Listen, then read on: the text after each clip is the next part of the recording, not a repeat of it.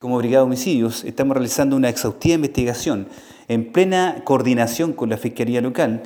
Esto en base al delito de homicidio en contra de una mujer de 84 años, hecho que quedó al descubierto la mañana de hoy en un sector rural ubicado en la ruta U400, kilómetro 5. Ahora bien, en términos generales, estamos realizando un trabajo pericial, esto en conjunto con personal del Laboratorio de Criminalística de Puerto Montt. Asimismo, se están realizando trabajo investigativo complementario, es decir, empadronamiento y toma de declaraciones. Es una investigación aún en desarrollo.